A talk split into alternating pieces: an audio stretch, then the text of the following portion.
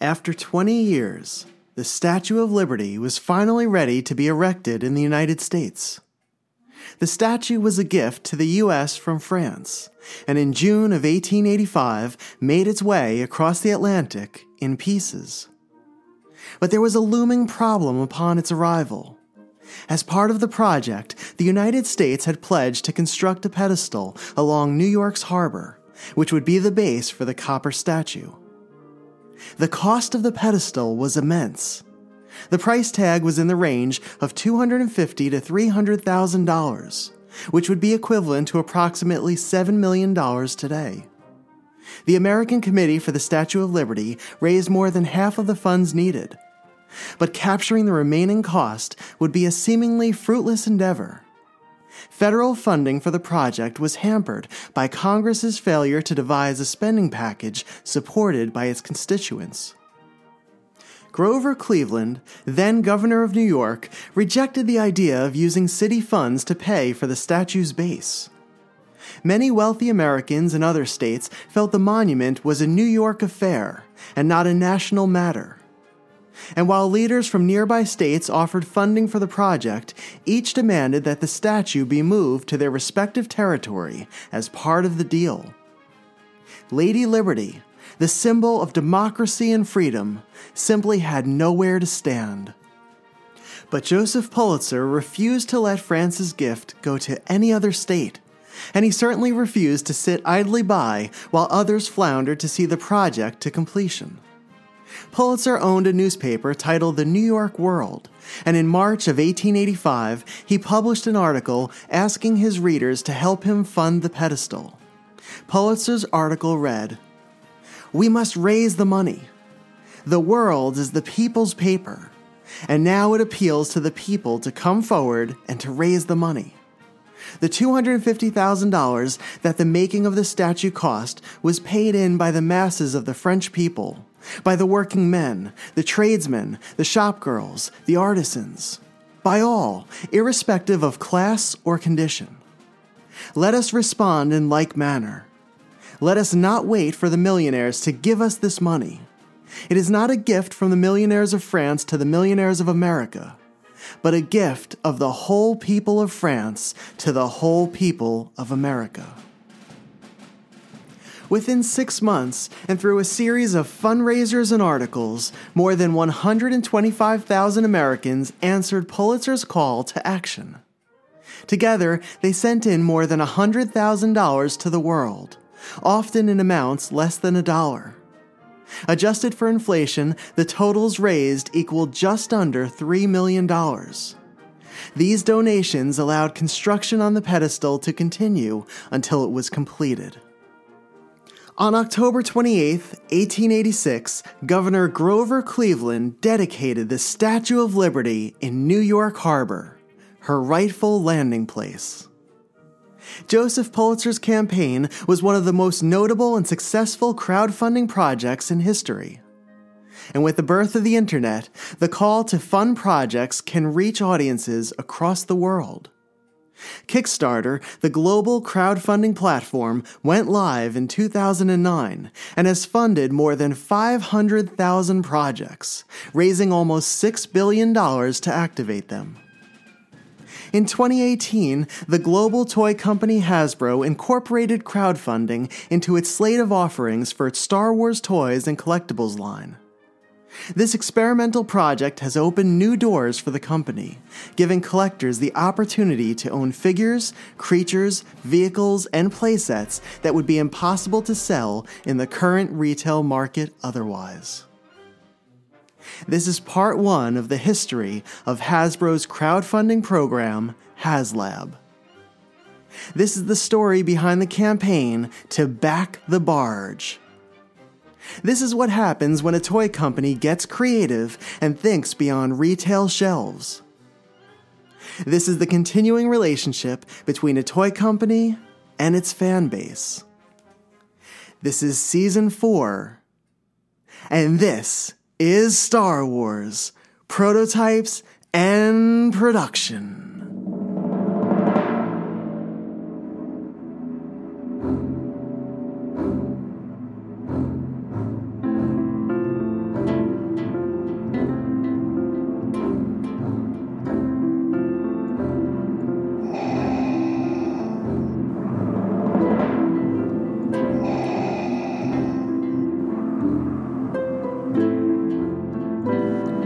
Coruscant to Tatooine, and every planet in between, Star Wars, prototypes, and production, with your host, David Quinn. Lord Vader. It's a trap!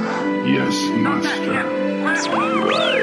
Well, we're in company! Have to stand and fight. The more you tighten your grip, darling, the more star systems will slip through your fingers. I want to learn the ways of the Force and become a Jedi like my father. The Force will be with you. Always. Building the sail barge did not begin in the offices of Hasbro.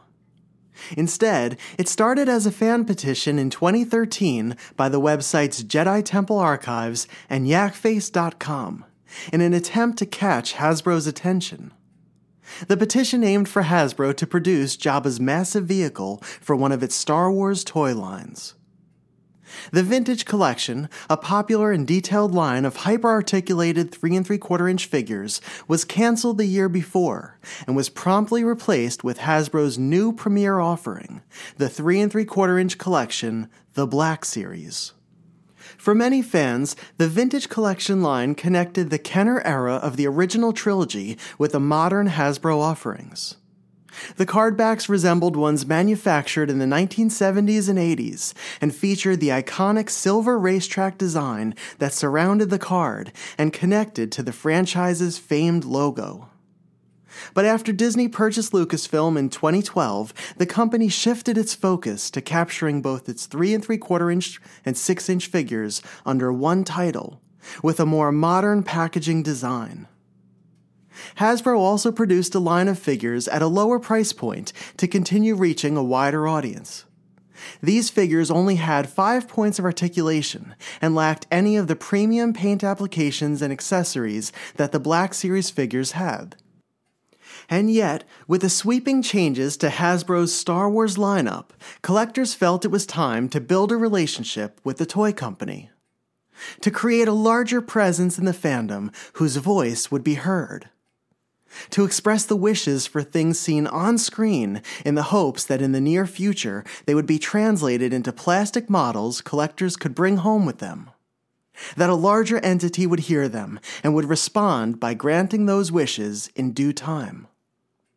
So Paul from Jedi Temple Archives led the creation of the petition to put Jabba's sail barge into production, and Jason from Yak Face created the images that would accompany the fan-run campaign. And in total, thirty collector websites joined them in their pursuit to make this a reality. Each site hosted a pinned link on its homepage that directed visitors to the petition. In forum-based discussions, collectors delved into the details of how the proposed project would likely play out. They debated the vehicle's size and which features it should possess. And more importantly, they expected the cost of the barge to be in the two hundred dollars to three hundred dollars range, only slightly more than Hasbro's most expensive vehicle at the time, the twenty twelve Millennium Falcon from the Vintage Collection, which retailed for two hundred fifty dollars. The Falcon was a reissue of the two thousand eight Legacy Collection model. There were two differences, however. The first was the packaging under the Vintage Collection title. The second was an arbitrary price increase of one hundred dollars. For this reason, the vehicle sat on retail shelves until they were heavily discounted. And while Hasbro was certainly aware of the sail barge petition, the painfully slow sales of the Falcon may have killed the barge's chances of ever becoming a toy. The excitement and discussion around the petition eventually withered, and it fell far short of acquiring its goal of ten thousand signatures. And with the Vintage Collection line seemingly concluded, and Hasbro's effort to build the Black Series brand among Star Wars collectors, the idea of the sail barge, especially in the growing six inch scale that Hasbro seemed to favor, appeared to be an impossibility. But even if it were to be considered eventually for the three and three quarter inch Black Series line, three looming issues remained. Number one, the price point for the sail barge would be too expensive for most collectors. Number two, retailers would reject carrying it in their stores due to size and cost. And number three, a larger interest for an item like this might only exist among the most ardent fans, but it would likely fail to meet mainstream appeal. And all of those factors could negatively affect Hasbro's bottom line. And without retailer backing or the space to sell the barges or an impassioned interest on the part of Star Wars collectors, the barge would never set sail into collectors' homes. And collectors feared the vehicles and playsets they wished they owned as children would never be produced. That ships like a full Star Destroyer or the Rebel Blockade Runner would never cross over into the tangible realm of toys and collectibles. Or that places like the Emperor's Throne Room and the Rebel Briefing Room would remain as unexplored ideas, without Kenner's or Hasbro's design. It's really hard to explain this to someone who didn't grow up impacted by Star Wars, who didn't pretend they were Luke or Leia, or Lando or Han, and use the action figures and the playsets to tell the stories they created. There are so many out there who were touched by Lucas's vision and stories, whose imaginations were sparked by what they saw on screen and developed by how they continued those stories at home and with friends, who literally dreamt about vehicles they didn't own or couldn't afford and longed to one day hold, who years later hoped to own something they thought would never be made as a tribute and a special meaningful nod to their younger selves, or who became kids again at the sight of something they never had, but always wanted. And if any of that was going to happen, if Star Wars fans were ever going to have the opportunity to add previously unproduced toys to their collections, it wouldn't be through the traditional retail channels. It would take a new approach and a new way of thinking.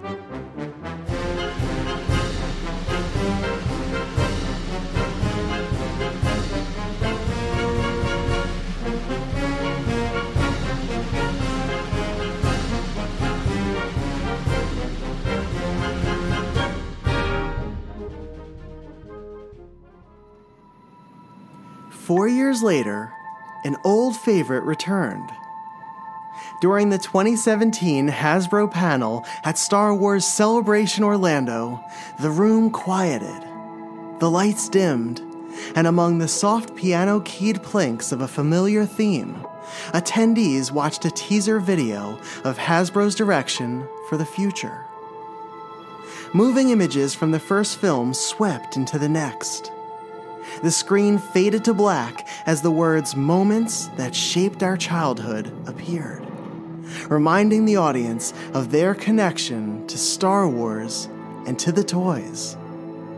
As the music ramped up, the iconic scenes from A New Hope transitioned to the Kenner commercials from the nineteen seventies, ones that showed children playing with the first twelve action figures. The scene shifted again to the era of The Empire Strikes Back, showing key sequences from the film and recreating them with the action figure commercials of the eighties. And the Empire footage gave way to Return of the Jedi's monstrous Rancor bounding toward Luke. It cut to a commercial in which a child held a Rancor figure in a recreation of Jabba's dungeon. The video faded to black again with the words "moments that will never leave us" glowing across the screen. The camera panned across a series of original Kenner carded Star Wars figures. The phrase "with new moments for the future" appeared, and the scene shifted to the climax of The Force Awakens as a lightsaber embedded in the snow leapt from the ground and through the Force found its way into the hands of the film's heroine Rey. The final shot was of a carded figure emerging from the shadows and rotating until its front was visible. A Rey action figure on a vintage-style cardback bearing the Force Awakens logo faced the audience. And the biggest reveal closed out the video, the Vintage Collection logo from the toy line that was canceled in twenty twelve filled the screen. And underneath it were the words "Return Spring twenty eighteen. Apparently, Hasbro had heard the fans' request to revive the beloved figure line. And six years after being shut down, the Vintage Collection would return to retail. Less than a year later, a very special announcement would change the scope of the Vintage Collection line and Star Wars collections forever.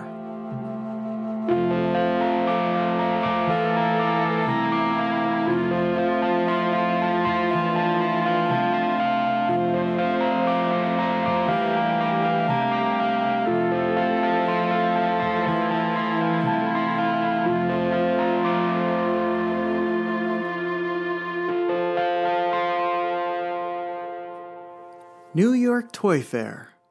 Also known as the North American International Toy Fair, it is a toy industry trade show that started in nineteen oh three.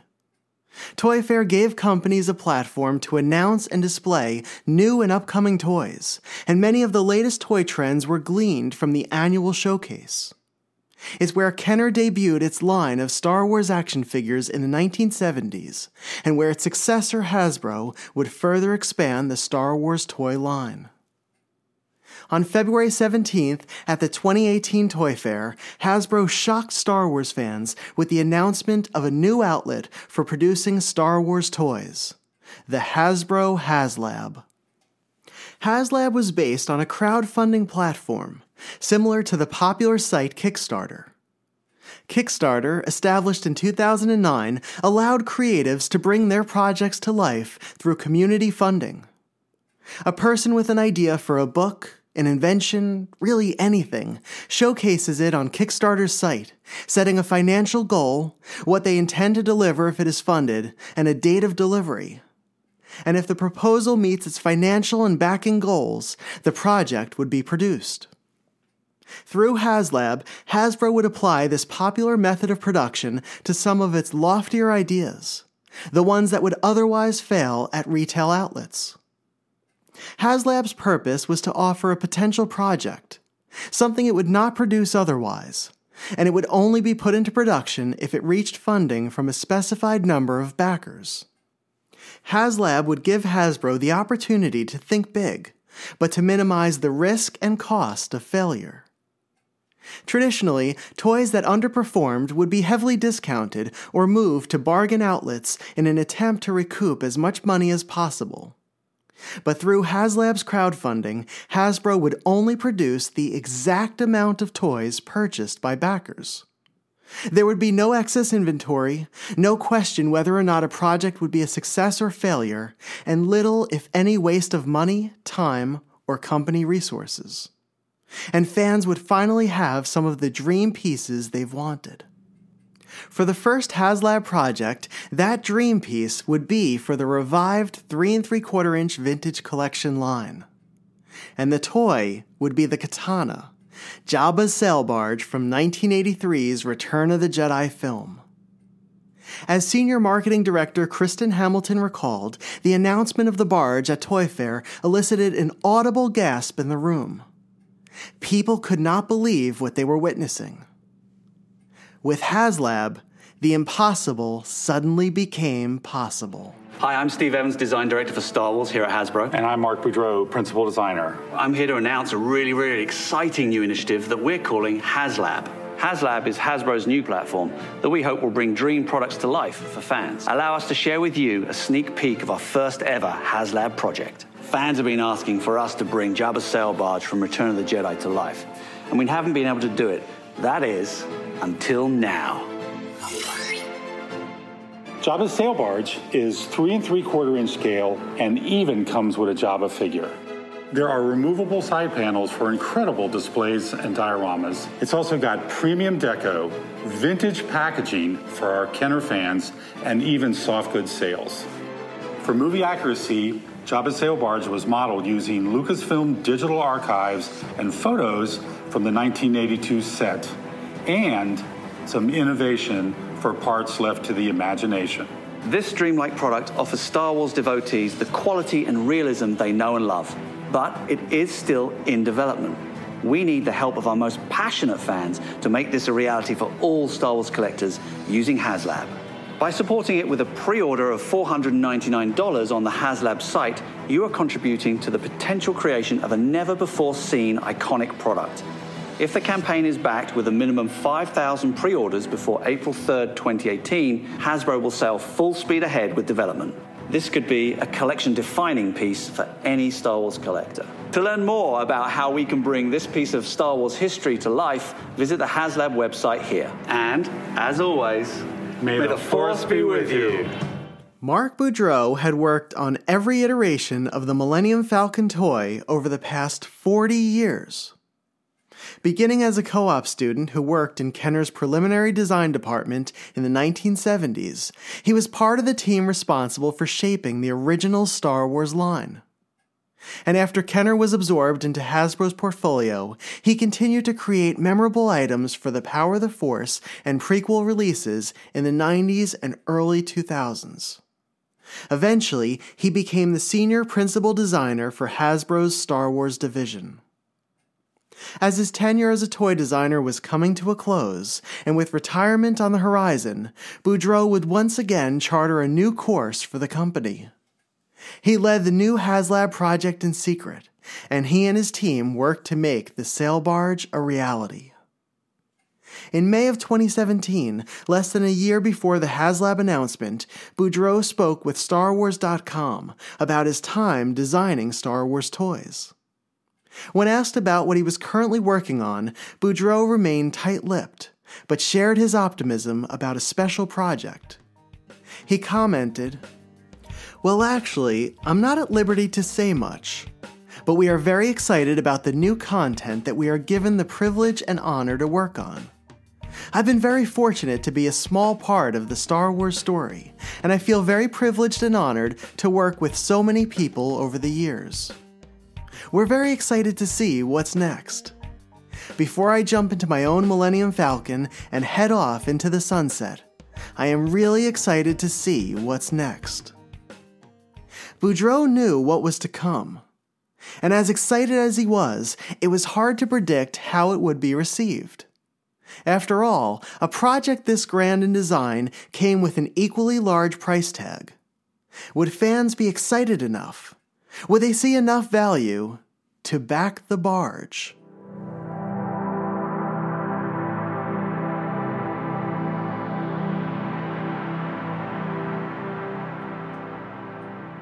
Mark Boudreaux was on hand at Toy Fair that weekend to show off the prototype for the proposed sail barge. Produced in what was either a whitish-gray resin or plastic with three D printed components, the prototype gave fans a first look at the scale and design of the ship.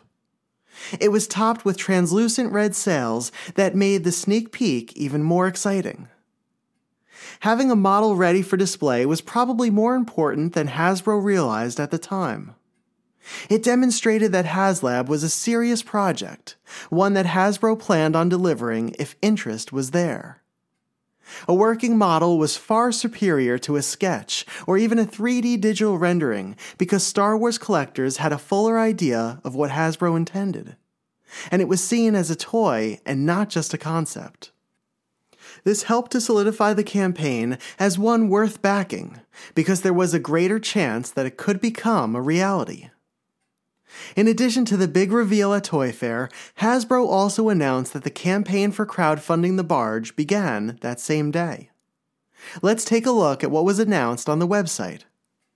Under the title, Driven by Passion, the text introducing the barge read, "In the film Star Wars Episode six, Return of the Jedi, the Khetanna was a luxury thirty-meter sail barge owned by Jabba the Hutt that carried a massive transport of up to five hundred passengers and twenty-six crew members. Complete with three decks, the sail barge was primarily used to transport passengers on extended trips across the dunes on the planet Tatooine. Most notably, the sail barge was the site of Jabba's demise at the hands of Princess Leia Organa and her cohorts." Next came the product features. These specs gave potential backers a fuller idea of the size and scope of the project, and what they would receive if the sail barge was funded to completion. The Katana would be the largest Star Wars action figure-related toy yet. Measuring a little over four feet in length, it was eighteen inches larger than the massive Legacy Millennium Falcon, which spanned thirty-one inches.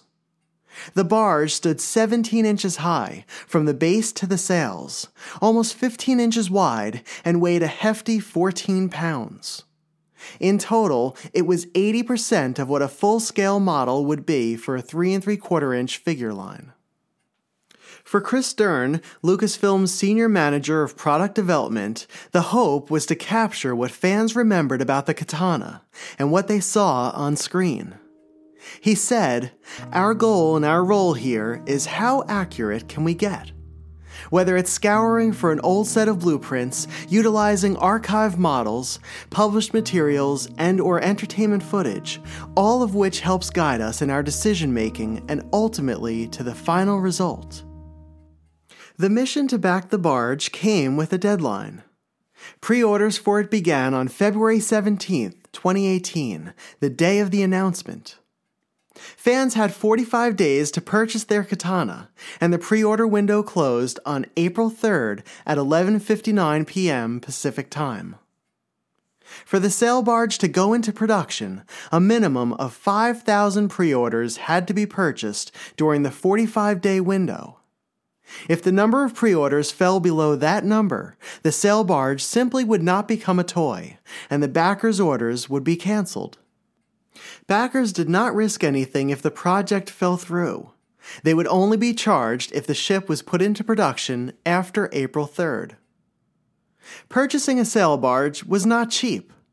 During the original petition for Hasbro to produce a barge in twenty thirteen, fans speculated that a barge would be in line with the price of the Legacy Falcon, at about two hundred fifty dollars or possibly more. Hasbro's price for the four-foot-long barge would be double that, at five hundred dollars. five thousand backers at five hundred dollars each would result in a gross profit of two point five million dollars for Hasbro. While that would be before factoring the costs of designing and producing the toy, that number was also the result of the minimum amount of backers funding the project.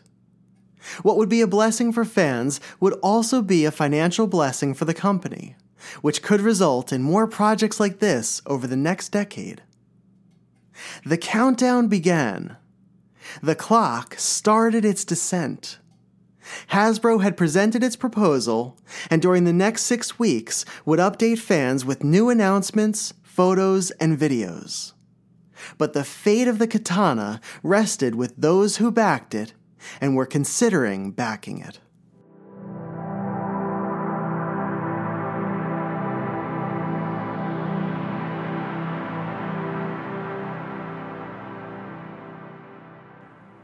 I think now would be a good time to take a tour of the Khetanna. After all, for someone backing this project at five hundred dollars, it had better be worth the price. And fortunately, I'm able to shrink us down to three and three quarter inch height. So we'll see what an action figure sees through the eyes of those with immense imaginations. I've never done this before, but I feel confident it will work. Do you mind if I shrink you down as well so you can join me? Great. I'm just going to push this remote, which is tied to that shrinking ray over there.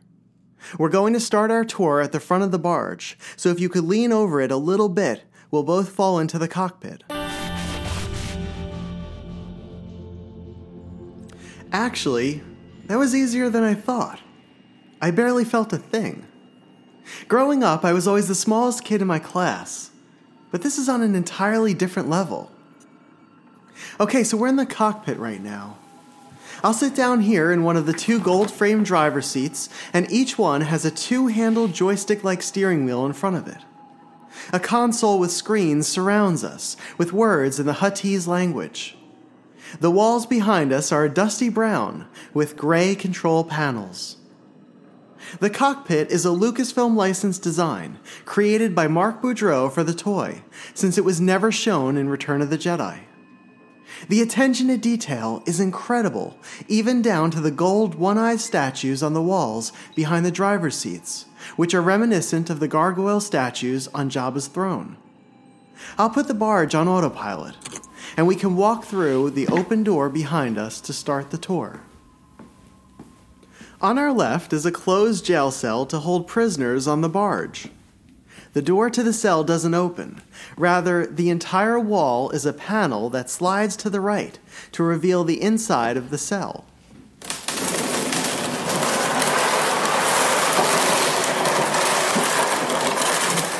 The floor and the walls leading into the cell are a brush-painted copper. It's a little dark in here, but I can see an actual metal chain with a collar on it, coming from the back wall, presumably for a prisoner. It's empty, but if I turn on my trusty flashlight...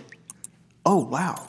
In the far left corner of the cell are the skeletal remains of an Ithorian.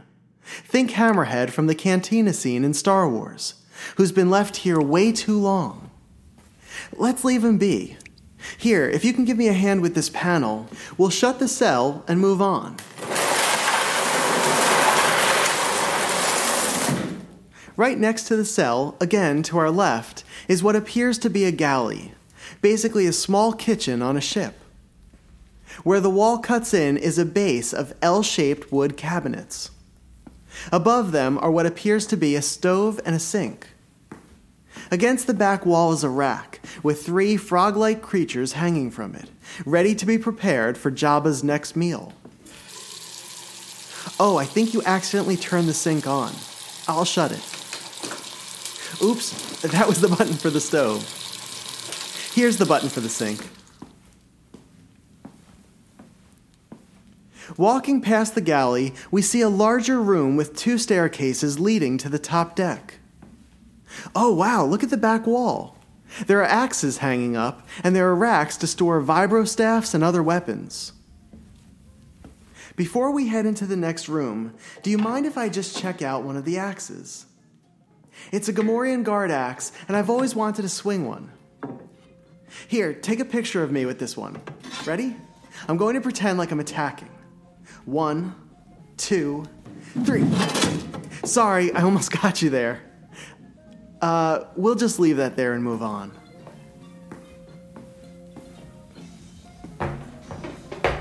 What's this at our feet? Oh wow, a hidden panel. You can store some weapons or accessories in there. Actually, you can fit a figure in it as well. That's a pretty nice feature, and it's definitely a surprise. Looking at the floor of the barge, you wouldn't even know it was a secret panel. Moving on, we now approach Jabba's throne. Hello, mighty Jabba. We have come today to check out your majestic and impenetrable sail barge. The Jabba figure comes with the barge and is a reissue of the twenty fifteen three and three quarter inch Black Series release. But this one is much nicer, as it has a more realistic paint deco. The ceiling in this room is higher on one side, which makes it easier for characters like Amanaman and Yak Face to stand. Next to four columns is his throne, which moves slightly to accommodate more figures around him. Although it looks similar to his palace throne, in place of the bowl containing food is a switchboard with a microphone.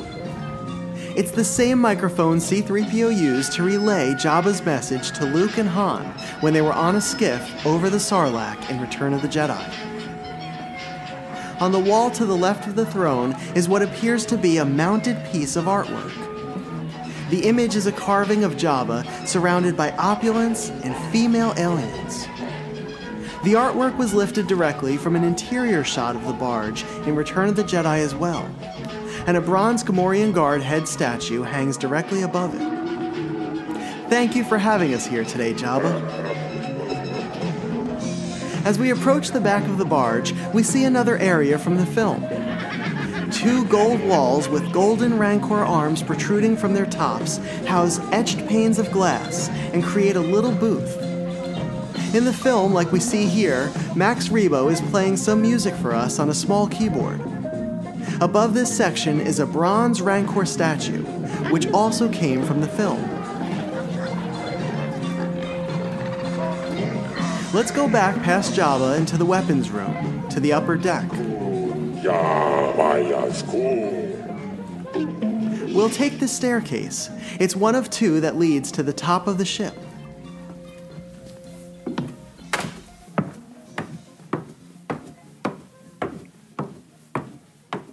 Wow, it's certainly windy up here. As you can see, above the deck are two large red sails that cover most of the ship. Over there, toward the rear of the barge, you'll see the swiveling cannon that Leia used to destroy the barge before she and Luke fled. You can also take one of the smaller handheld cannons, as some of the skiff guards did in Jedi, and you can mount them along different points of the railing. And speaking of the railing, there's a small removable section where you can recreate C three P O and R two D two escaping the barge before it was blown up by our heroes. There are more screen-accurate gargoyle heads and other elements on the deck that will really help to capture the realism of the barge. And off to the side, over at the front, just above the prison cell, is a button. When you push the button, it opens a trapdoor above the cell that drops whomever is standing on it. Okay, let's go back to the removable part of the railing. On the count of three, we're going to jump. And as we do, I'm going to press this remote and activate the shrinking ray again. It'll bring us back to our regular sizes. I think. We should be fine. I think. Yeah, no, we should be fine. Oh, and it looks like we picked the perfect time to leave. Ready? One, two, three, jump! I bet you didn't think you were going to have that kind of adventure today.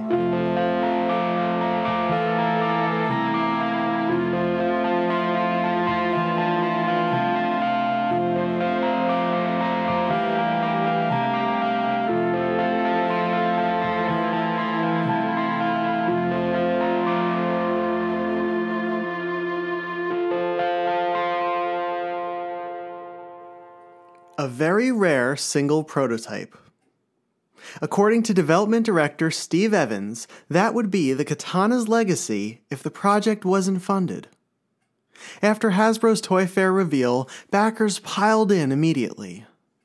But soon, those daily numbers slowed, and it appeared the campaign's momentum was fading.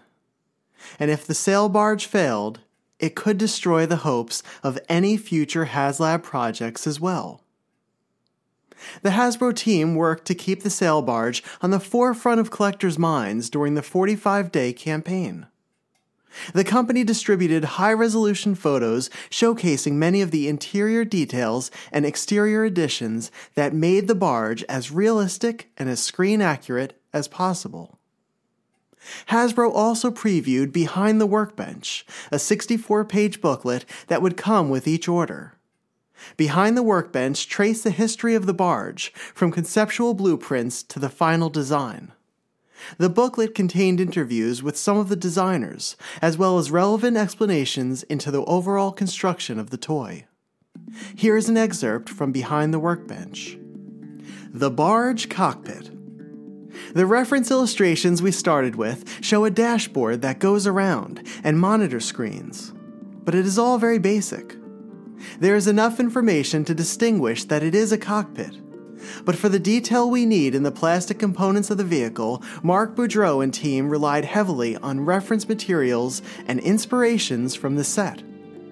They added controls, steering columns, vents, piping, pedals, and all kinds of visual cues that run throughout the ship, all in an attempt to remain faithful to the lore as well as the actual mechanics of a ship of the Katana's size and esteem.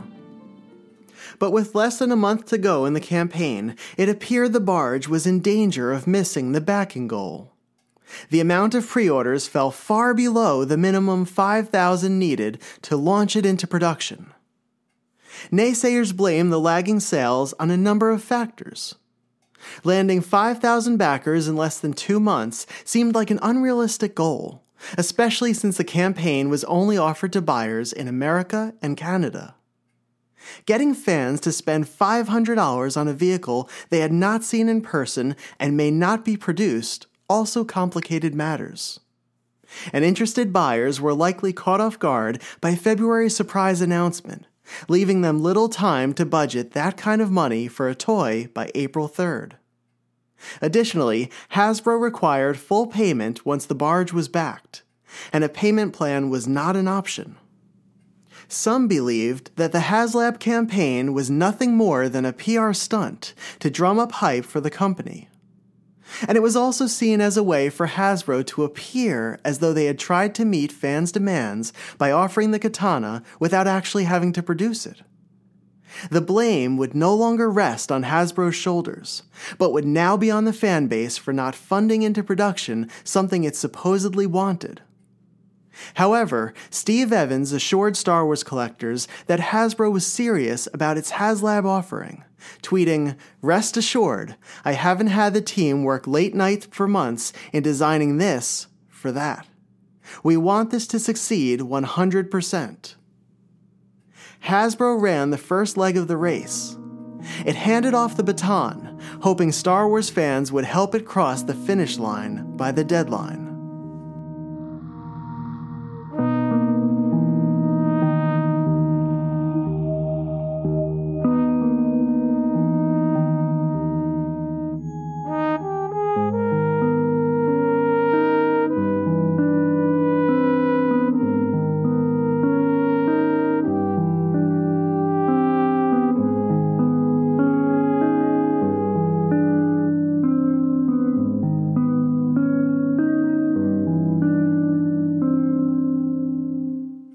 With the April third deadline approaching, Hasbro presented its final marketing blitz to convince fans to back the barge. With a little more than a week remaining, the toy company showed off a fully painted prototype on the entertainment website Entertainment Weekly. The article talked about the project and contained a time-lapse video demonstrating how the prototype came together. But the biggest reveal in this final push was the surprise inclusion of a companion piece for the Katana. Hasbro announced that the sail barge would come with an exclusive three and three quarter inch figure, Yak Face. Yak Face appeared in Return of the Jedi and was the final figure released in Kenner's Power of the Force line in nineteen eighty-five. However, it was released internationally but was never officially sold in the United States. And for decades, American collectors have desperately searched for the carded Power of the Force examples that came with the Yak Face figure and coin. And to Steve Evans and the rest of the team, this legendary and elusive figure seemed like the perfect companion for a dream vehicle like the Katana. To distinguish this vintage collection figure from other carded releases, the HasLab Yak Face would come with a special coin, a nod to the original Kenner line, to which the cardback designs paid tribute. For many collectors, the exclusive Yak Face figure was the deciding factor in funding the HasLab project. Hundreds of orders were added daily, and collectors watched as the total approached the minimum five thousand backer requirement. On March twenty-ninth, Hasbro released a video highlighting the Katana's shocking size and playability. In a computer-generated realm, designers filled the barge with as many standard vintage collection Klaatu figures as they could. How many Klaatus do you think the barge could hold? More than fifty? More than sixty? How about seventy? In total, the computer-generated simulation concluded that the sail barge could hold one hundred eighty-two Klaatus, which is an incredible and eye-catching statistic. It proved to those who had yet to see it in person that the scope for it was on a level that had never been attempted. With five days left, the Hasbro team waited anxiously. The finish line was in sight, but would the barge fall short of becoming a reality? Would the project be remembered as a success, or as something that almost happened?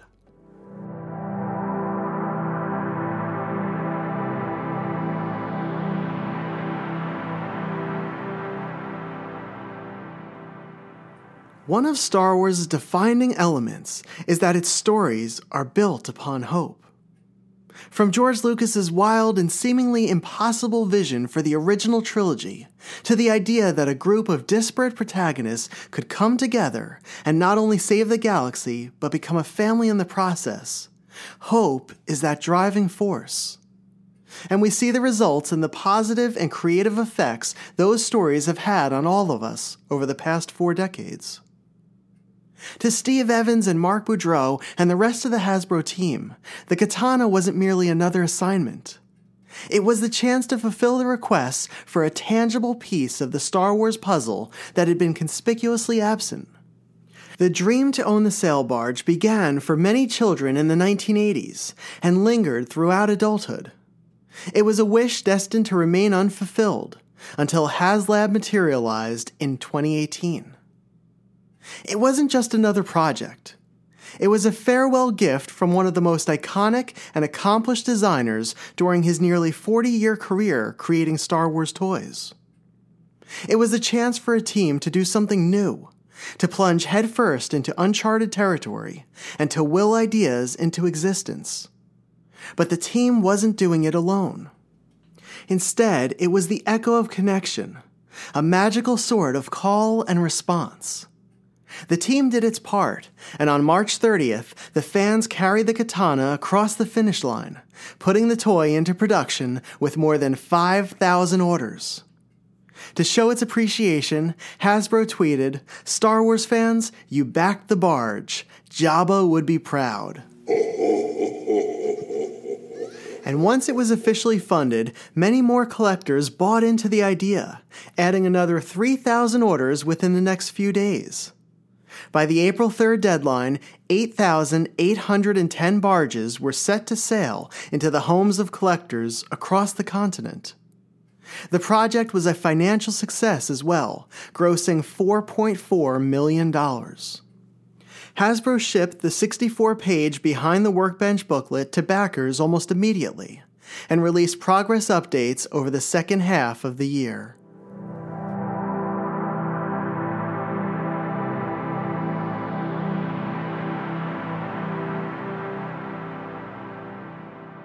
The first update came at the very end of May. It began with a note to the backers which read, "Star Wars fans, thank you so much for making the dream of creating Jabba's Sail Barge a reality and joining us on the maiden voyage of HasLab. Without the eight thousand plus backers who supported this initiative, this project would not be possible. As promised, we're keeping you apprised of exciting developments along the road to barge completion, beginning with our first monthly HasLab update to give you an even deeper look into the development process." The update also included images of early three D printed interior pieces to the barge, like a mounted Gamorrean guard, head statue, and axes, as well as parts of the Ithorian skeleton from the prison cell. The accompanying photos and videos showed all of the pieces, totaling two hundred fifty, needed to create a completed sail barge, and the process behind putting it all together.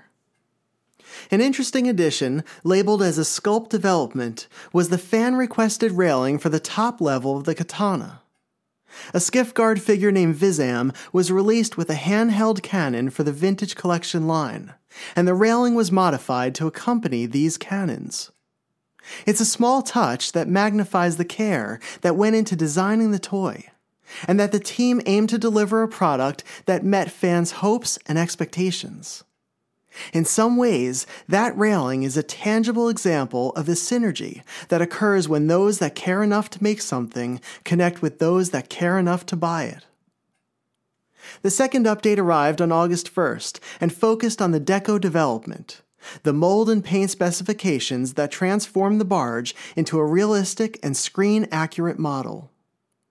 A video also demonstrated one of the initial paint tests done on a smaller-scale prototype measuring twelve inches in length. The update ended with reference photos of the construction of the rigging on the barge's sails. The third update on September nineteenth focused on the molds used to create the ship. Before the steel molds were made, Hasbro printed a version of the Katana in a whitish-gray resin or plastic. This allowed the team to approve the design and to figure out the size of the box as well as how it would be packed inside. Viewers were given a rare look at how the steel molds were then carved according to digital specifications. A month later, the fourth update unveiled the packaging layout for all sides of the box. An accompanying video showed how the photography team created the shot that would adorn the front of the box, along with ones that displayed some of the play features and were done in the style of the Kenner era packaging. It took fourteen employees almost one hundred twenty hours to create the photos of the Katana, floating over nine hundred pounds of sand. The fifth update arrived right before Christmas of twenty eighteen. It offered a look at the Engineering Pilot, or E P. The E P is the first factory-built example Hasbro receives, and it gives the designers a better idea of what the barge will look like in the hands of consumers. It also allows them to fine-tune things like paint applications before it is ready for production. As an exciting bonus, the update included images of the barge's final packaging designs, as well as the protective packaging to house the carded Yak Face. Hasbro published its sixth and final update on February twenty-second, twenty nineteen, almost a year to the day of its initial Toy Fair reveal. The company promised to ship all domestic orders by March fourth, and then all of the Canadian orders by March fourteenth. The update explained the packing and shipping process and provided fans with a downloadable version of the finalized instruction manual. The final note ended with these two powerful lines. And with that, our marathon year-long journey ends. May the Force be with you, Star Wars fans.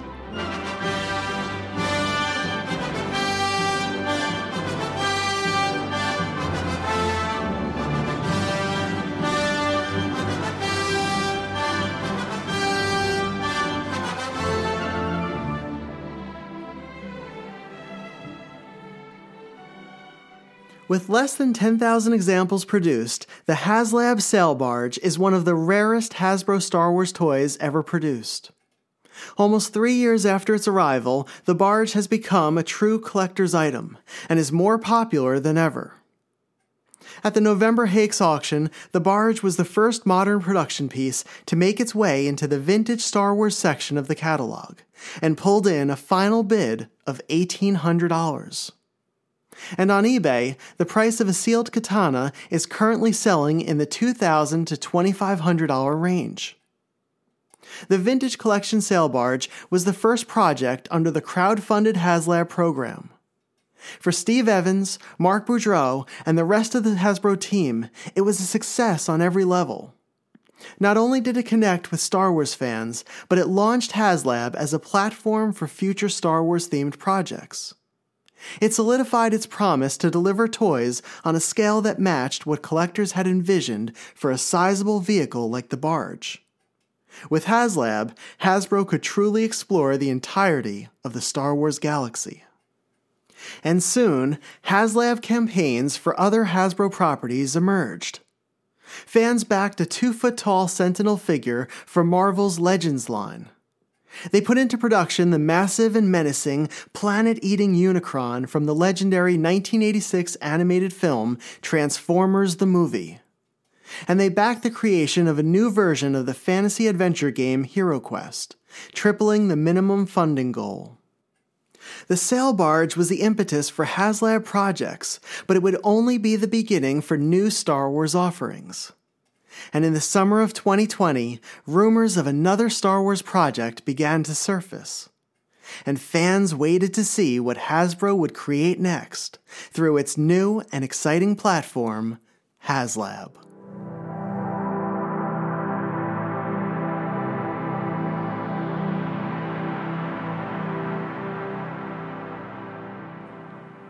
Welcome to Season four of the podcast. I hope this episode was an exciting start to what should be a fascinating exploration through the toy and story landscape that is Star Wars. We have so many upcoming series and events on the horizon this year, and I can't wait to experience them with you. And I really want to create the best possible episodes to help you in your collecting journey. I want you to understand the history of Star Wars toys made by Kenner and Hasbro, as well as how a concept becomes a collectible through the pre-production process. In addition to continuing the Collecting Prototype series, expect to hear conversations with your fellow collectors, and maybe some of the people who have worked on the Star Wars toy lines. And once the toy show season begins again, get ready for recaps and live reports from the shows, the conventions, and the toy show weekends. And what I've realized more than ever this year is how important the collecting community and Star Wars clubs are to the hobby. Connecting in person with others and sharing that common bond of collecting is so crucial. It brings a balance, a vibrancy. It creates friendships and moments that make life special. And as long as I'm able to do so, I'll try to bring you to as many meetups and events through the Empire State and in any other state this year. Here's where I need your help. Three simple things that will keep this podcast going and growing. First, please subscribe to the podcast. This way, as soon as the latest episode drops, you'll be notified. Second, if you're enjoying the episodes, please leave a review. The closing theme is coming up shortly, and I think it's a little more than fifty seconds long, and you could write a quick review while listening to the instrumental. It'll help podcast platforms to recommend prototypes and production to other Star Wars fans and collectors. And third, and most importantly, please share the podcast with at least one other person this week. I cannot tell you the friendships and blessings that have come from getting to know others through the years, and I believe the podcast will be a vehicle to connect collectors. I'll share a quick story with you that speaks to the power of connection. I met a friend named Lucas at a toy show this year. He was familiar with the podcast, and we became friends pretty quickly. We hung out for a while, and we even recorded something for the show. A few days later, he reached out and invited me to hang out at setup for another toy show, one that was happening that upcoming weekend. It turned out to be a really nice event, and I had the opportunity to get to know him better and to meet his fiancée. While we were there, I told him about some of the Star Wars collecting clubs of which I am a member. I shared stories about the Empire State Club and the Pennsylvania Club and gushed about the wonderful and creative members of the Georgia Alliance. And toward the end of the year, Lucas had joined the Georgia Alliance and mentioned to me that he would be in Atlanta for work during the weekend of the club's annual winter social event. He asked me if I thought the Georgia Alliance would mind if he attended. There's something really special about seeing a friend become connected to other collectors. Because many of us are connected to the collecting community, and we know how it has changed our lives. We hold dearly the memories of time spent together, and we anticipate the next time we'll all be in the same room. I want that feeling for everybody. So I gave him the names of many of the club members and told him they would love to have him be part of the winter social. And although I was unable to attend with Lucas, I was so excited for him. I know what it's like to go to a meetup for the first time, and my friends in the Georgia Club are some of the most caring and joyful people in our hobby. Lucas went, and he brought swag that he had made specifically for the hosts as a way to commemorate his first meetup and to say thank you to those who put the event together. And the Winter Social turned out to be another fantastic event held by an amazing club of Star Wars fans. And at its essence, that is the best part about collecting and the hobby. Not the things we acquire, but the friendships. And it doesn't get better than seeing our friends connect with our other friends, growing our community one passionate person at a time. Happy New Year, and thank you for listening to Star Wars, Prototypes and Production.